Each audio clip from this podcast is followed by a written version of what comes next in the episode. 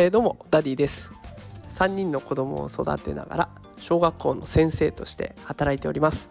このラジオでは子育てや教育を楽にできるそんなヒントを毎日お送りしております。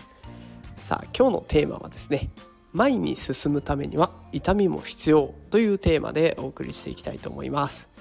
まあ、今日の放送の結論を先に伝えますと物事を進める時は反論もあるけどやるっきゃないよねというような内容になってます。でこれを放送しようと思ったきっかけがありましてネットの記事でですね国が進める部活動改革を専門家は危惧。生徒にも影響学校から活気がなくなる。なんていう記事があったんですね。でまあその記事読んでみますと今現状として中学校の先生がブラックな働き方をしているということが話題になっています。でその原因の一つが部活動にあると。ねこれを聞いてるあなたもきっと中学校時代部活動何かやってたんじゃないでしょうかね。まあスポーツの部活動だったりとかあとは中でね美術だとかあとは技術何か作ったりとかねそういったことも部活動としていっぱいありますからそういうのに時間を当てていたっていう方もいらっしゃるいっぱいいらっしゃると思います。でそれを教えていたりとかその時の様子を見守ってくれるのが学校の先生になっています。でそうすると中学校の先生は授業が終わった後放課後に部活動の指導をしているんですね。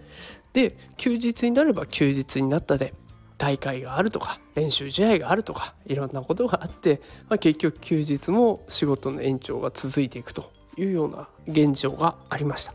でそれを見直そうっていう動きがあって外部の方に指導を委託するっていう取り組みが広まろうとしてるんですね。で中にはね部活動自体も減らしていったらいいんじゃないかっていう動きもあったりして部活動の関わり方先生の関わり方っていうのが見直されてるそんな現状があります。で参考にした記事はそれに対して反論してるんですね。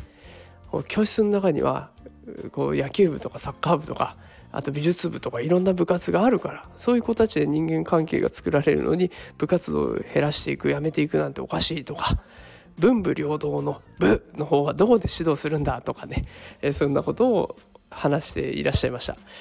で、まあ、言いたいことは分かります、ね。これまでそういうことを続けてきたからきっとねいい文化も生まれた面があります。でもその言いたいことは分かるんだけどそれだけでは何も変わらないっていうのが現状として今実際続いちゃってるわけですよね。まずは行動してみるのが大切でやってみてその部活動改革試してみてダメだったらまた改善していくこれが大切なのかなと思います。